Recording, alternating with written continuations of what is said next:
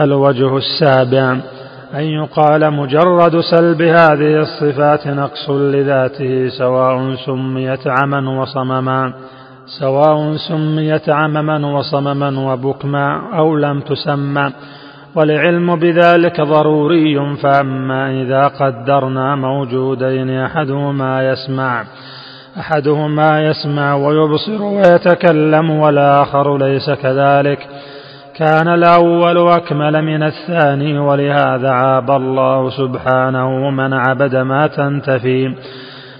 ولهذا عاب الله سبحانه من عبد ما تنتفي فيه هذه الصفات فقال تعالى عن إبراهيم الخليل لم تعبد ما لا يسمع ولا يبصر ولا يغني عنك شيئا؟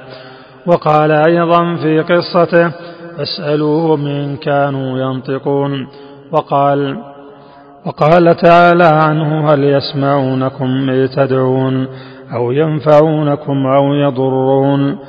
قالوا بل وجدنا آباءنا كذلك يفعلون. قال أفرأيتم ما كنتم تعبدون أنتم وآباؤكم الأقدمون؟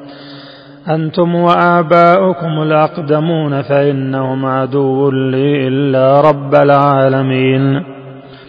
وكذلك في قصة موسى في العجل.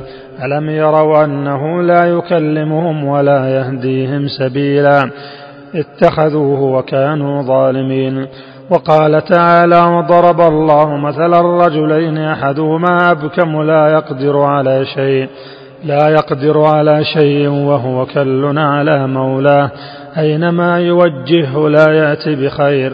هل يستوي هو من يأمر بالعدل وهو على صراط مستقيم؟